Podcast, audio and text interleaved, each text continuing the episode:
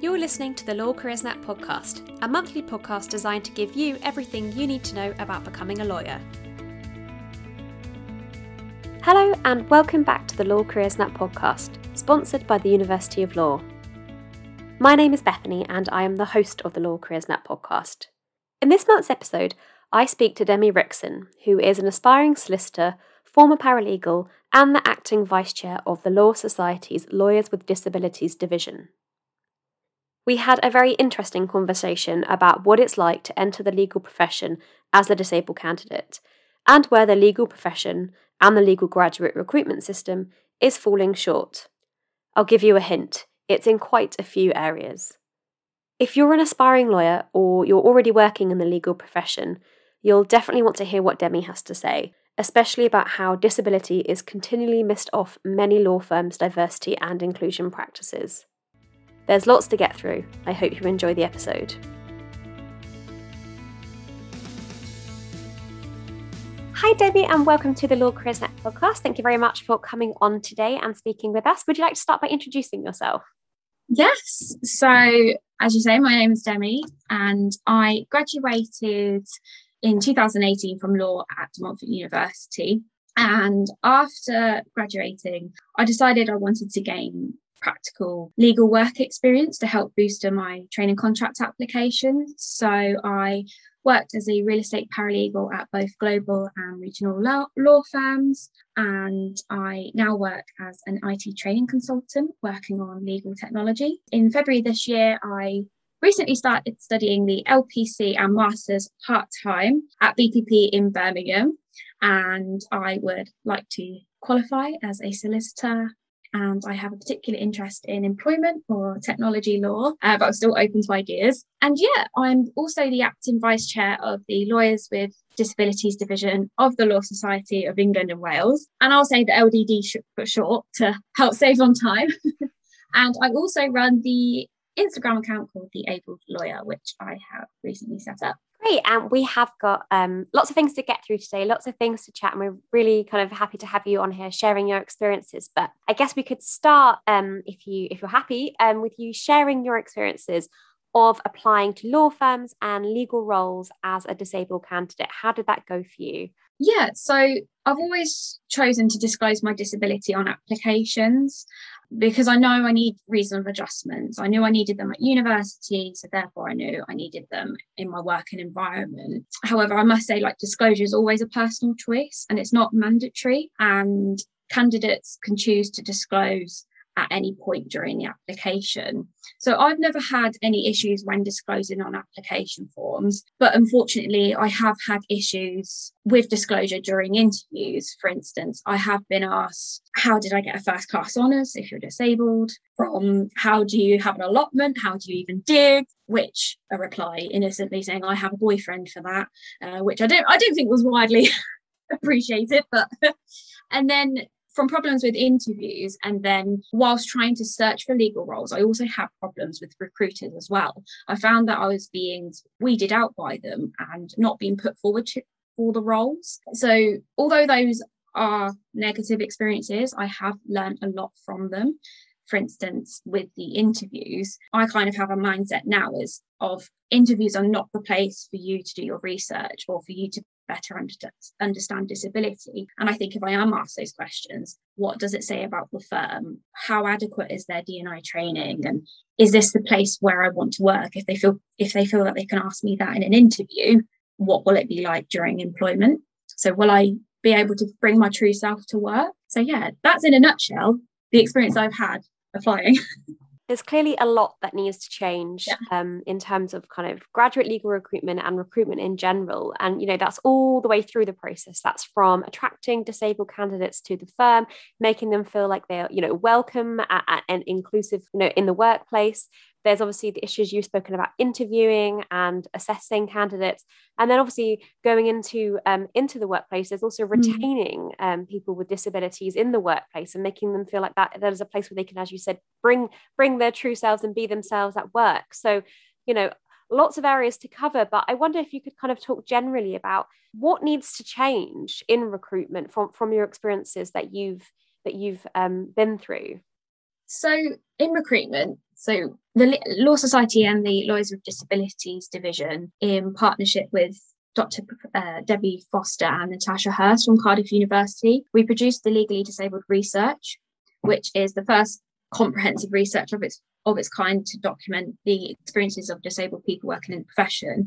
And in that research, they found that only 9% of those surveyed felt that they were happy with external recruiters. So when law firms are using external recruiters, they need to check that they aren't weeding out candidates based on their characteristics. So ensure, just ask them and ensure that they're having the appropriate diversity and inclusion training and that they're al- the recruiters are aligned with your diversity and inclusion initiatives and what you want to attract.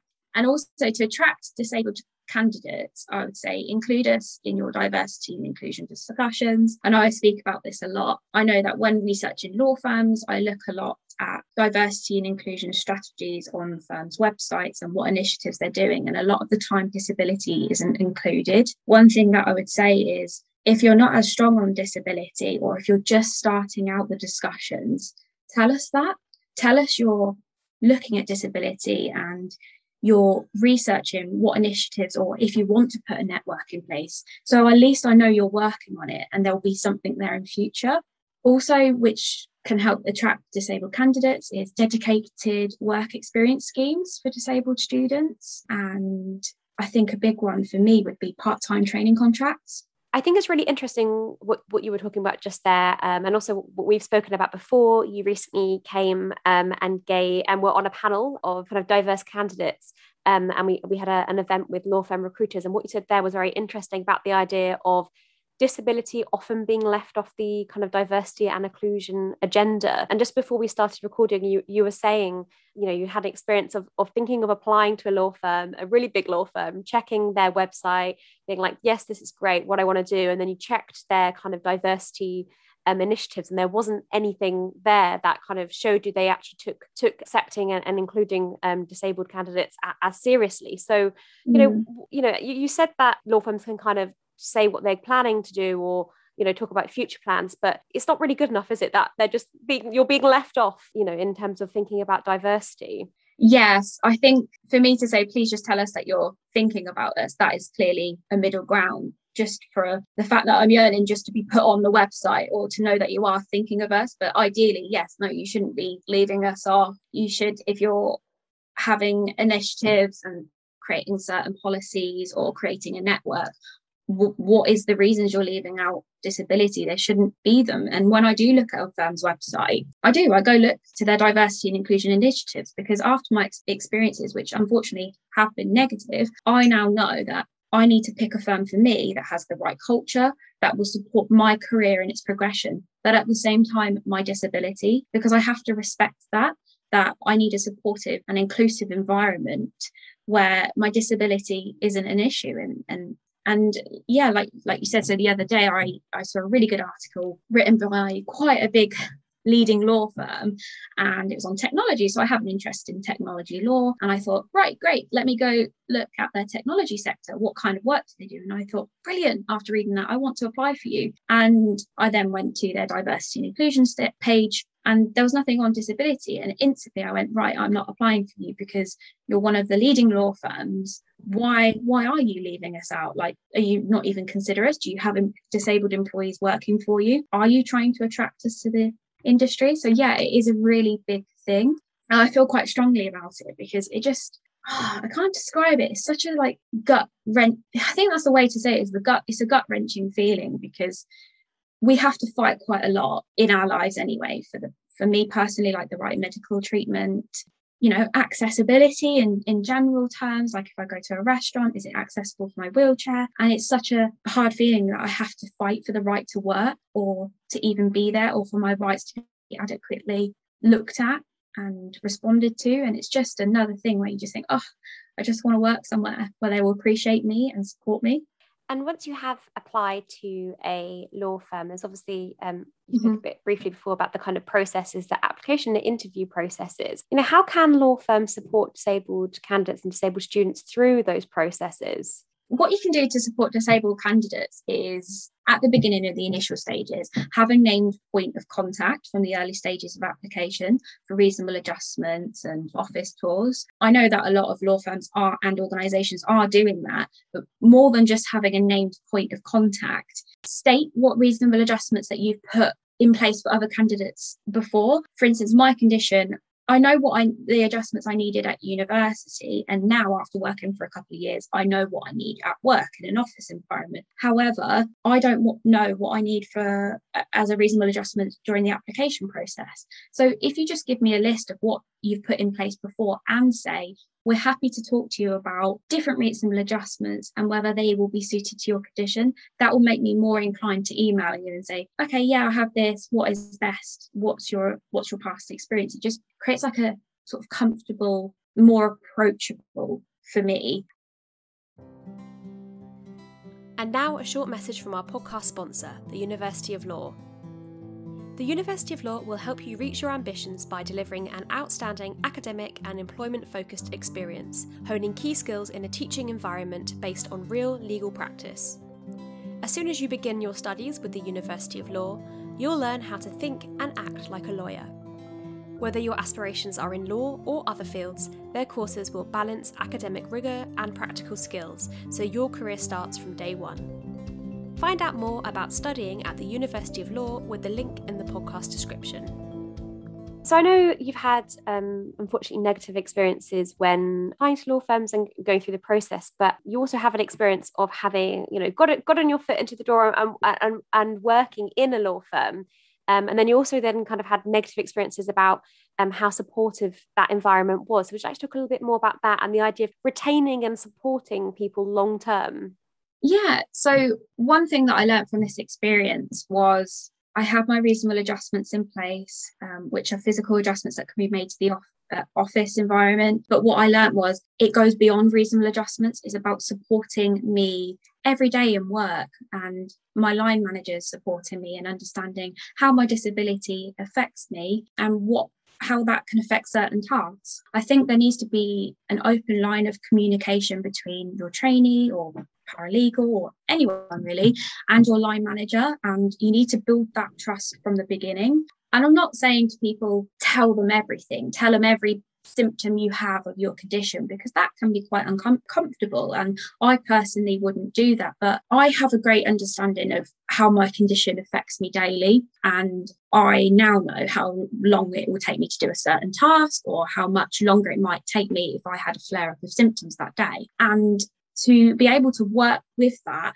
I need to be able to communicate in order to meet those deadlines. And I need flexibility as well to manage my condition and my work. So I need to be able to tell my manager that and my those who I'm working with to say, look, this may take me longer. But if there's no relationship built there and, and no open line of communication from the beginning, I'm sort of put in an uncomfortable position where I, I can't tell you what's happening in that day or i feel even more pressure to just power through ignore my symptoms and just produce this piece of work. But now i've learned that the reason why i'm so saying no it needs to be from the beginning is because powering through not listening to my body does it harm? And now if i acknowledge what my symptoms are or if something needs to take me longer i'm actually producing better work and it just makes me feel feel more at ease in an environment with my managers where they're just so supportive. Exactly. Surely the aim of any good manager is to make sure that they're kind of getting the most and, and you know that their their employees are feeling most comfortable and most supported to produce the best quality work. So that is kind of just logical and it makes sense. Yeah.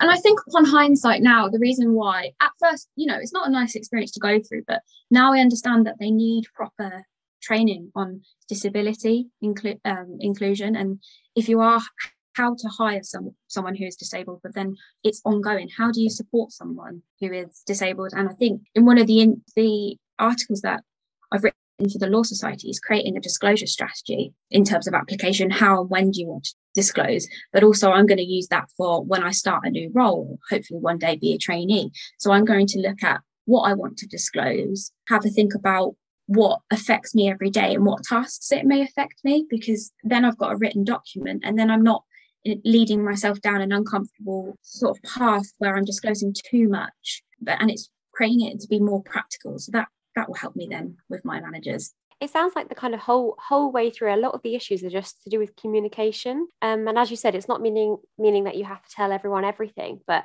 it's the communication from the firm of, of what of what's available and what they can do and what they're intending to do and you know their plans it's communication throughout you know yeah. the whole recruitment process of of how you can be supported and you know reasonable adjustment adjustments. And then once you start it's communication it's ongoing. It doesn't it doesn't end. It has to yeah. keep going. You know in any good kind of any good manager knows that you have to keep talking. Communication you know gets gets the, the best out yeah. of employees. Also it's allowing people to feel comfortable talking about yeah. topics not just you know pe- people with disabilities but people talking to people with disabilities as well to make sure that everyone yeah. feels like they're equipped to, to kind of um, have these conversations comfortably and in a very kind of supportive and productive way I completely agree with you there that communication is key, um, regardless of if you're disabled or not. Every person in a job needs to be able to communicate with their manager because life throws different things. Like every day, there's a different thing that is thrown at you that you need to be able to be flexible with and work around. But you need that support from your line manager to create a path to get through that day or jump over that hurdle. But I think what, for me, in my experience, what went wrong was they believe reasonable adjustments is just physical adjustments and that's it we're leaving you there you're done now and it's not it's, it's an ongoing thing and and also when you talk about um, creating a positive environment you need i agree with that because there's a high percentage of people who don't disclose so a lot of the time you've got people working in in your organization or law firm who are there who've got hidden disabilities who feel may feel like they're not ready to disclose or don't feel like it's a supportive environment. So I, I talk a lot about like micro affirmations. So if you give your line managers and the people leading the organization appropriate disability training to start putting the micro affirmations out there to put create a positive environment where people may feel like, oh, okay, oh, actually, I feel like I, I can disclose and, and bring this to work. Great. Let's move on um, because I know you've mentioned your work with the Law Society and the LDD. So could you tell us a bit more about, about your work with them and, and the sorts, sorts of things you've been working on? Oh, yes. Yeah. So I joined in September 2019 as a committee member. And last year I became the active vice chair in June. Yeah, June, June time. So the LDD, we promote equal opportunities for people with disabilities within the legal profession. And we encourage solicitors to use their experience and expertise to support aspiring solicitors or colleagues seeking to progress in the legal sector. And we also provide an opportunity for those working in the legal sector to make their voice heard to the Law Society, local law societies, the profession, the government, and other key policymakers. So, a bit about what we've been working on. As I've just mentioned, we produced the Legally Disabled Research Project with the Law Society and Dr. Debbie Foster, Natasha Hirst. And this re- research documents the experiences of disabled people working in the profession and it also gives recommendations on how law firms and organisations can make changes to promote better inclusion of disabled people. And it's really interesting because it's split between getting in the profession and getting on and upwards. So it is a really good read, and I would encourage anyone to read it. Based on this research, we've produced an Easy Wins document, and it's a document which we've developed and it gives suggestions on how firms can make positive changes to improve disability inclusion. So it's more practical advice. It's not saying you, sh- you should be doing this if you're not, you're wrong. It's more simply questions to get discussions going and starting points for further work. So if you're a law firm thinking about disability but you don't know where to start, the document supports firms starting or improving the process of understanding barriers and it shows you how you can take steps to embed disability equality into policies or procedures and organisational culture. And what I like about it is as well it's split into smaller law firms guidance and larger law firm guidance. And then what we're most recently working on at the moment is we're producing reasonable adjustment guidance for law firms and organisations to use. And that will be later this summer, that will be coming out. We'll put some links in the podcast description um, for anyone who's interested in, in reading more about that because there's lots of great resources online, isn't there? Yeah, thank you. And oh, I actually should mention it's free to join the division. So you can sign up via My Law Society online. And once you've set up, once you've set up your account, or if you've already got an account, look at your diversity and inclusion interests in account settings, and then you'll receive our regular newsletters. Great. How do you think the pandemic has affected diversity and the career prospects for disabled candidates? Yeah, so I'll speak about my experience first. For me, it's had a positive impact. So, virtual work experiences and virtual law fairs have made it accessible to me. And I've noticed that I'm attending more events now than I ever could as a student, as an undergrad student. And actually, only recently, I, I remember going down to an event in London because that's where most of them were held for me. Um, I struggled with standing around because there was no seats. And I remember standing around hunting for a chair so that they weren't accessible environments. And i came home and i it took me about two or three days to recover from pain. So i stopped going to those events because i thought well i can't do it. It's just the two or three days is taking me out of university. So now I've been going to so many events, it's brilliant. Um, and also remote working. Before the pandemic, I worked as a paralegal in a nine to five office environment, and remote working wasn't an option for me. And actually, the legally disabled research said that remote working was the most requested and highly refused reasonable adjustment for the pandemic. And then in my current role, I moved completely remote remote based. So before before the pandemic, and within two weeks, I went, well, why are lawyers not working like this? I can work. It's brilliant. I can manage my condition.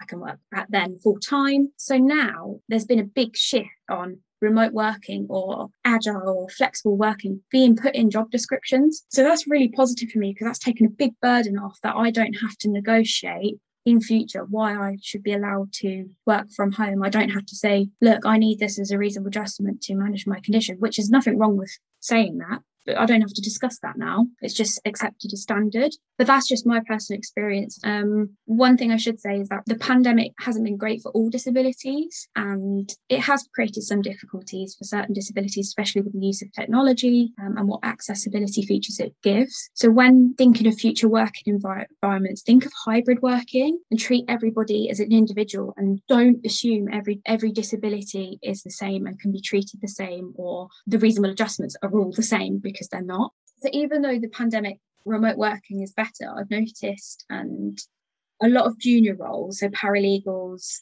they're still expected to go into the office to carry out paperwork and administrative tasks because they're junior and it feels as though the law firms are expecting that they have to go in there to build the trust but it puts them in a difficult situation because so for instance for me uh, my doctor said I was vulnerable. I'm in category six, so I can't say yes and go into the office at the time when it was a second wave or a third wave. So it's just advice to law firms is do they really need to be going into the office to do those admin tasks? Start thinking creatively because I've noticed that there's a lot of, yeah, flexible working for the upper levels and trainees, but the junior paralegals and that, no, you still have to go in. That puts a disabled person in a potentially risky position. Yeah, and then lastly, with different technologies, I think it's because obviously I, everyone did a shift to online sort of pretty much overnight, and now they're I see law firms and organizations, they're sort of getting into the gist of it and are considering different technologies going forward. Think of accessibility features first when you're thinking of new tech. It can be costly to alter your technology afterwards to make it more accessible. And accessible tech can benefit all employees. But not only that, do it for those employees who haven't disclosed yet. That's my advice. yeah, that's brilliant advice. Are you listening, legal profession? Please. That all, all very, very good um, points. So thank you so much. My kind of final question for you is what would you say to any student out there who's listening who has a disability and they're thinking about pursuing a legal career? What would be your advice? So, my advice would be oh, so I base my advice on what I wish I was told. So, I, I was heavily supported. I'm really lucky to say by my family, my friends, and university during my undergraduate degree. But when I entered the profession, I encountered barriers and had negative experience in relation to my disability. And I just didn't know that existed. So, my advice would be to say the profession isn't perfect. And there's still a long way to go to be truly inclusive for disabled people and yeah, that's not my advice because I would rather have been forewarned. So I'm quite practical. Um, I, I know you can't predict the future, but I wish I could have known that there's issues with disclosure. Some people have, or there's how do you get reasonable adjustments? How does that look? What is the actual process? So you may encounter barriers which are really hope you don't. However, keep going. And if you want to be a lawyer, don't let anyone stop you and always remember that. And it might sound like, oh, that's easier said than done, which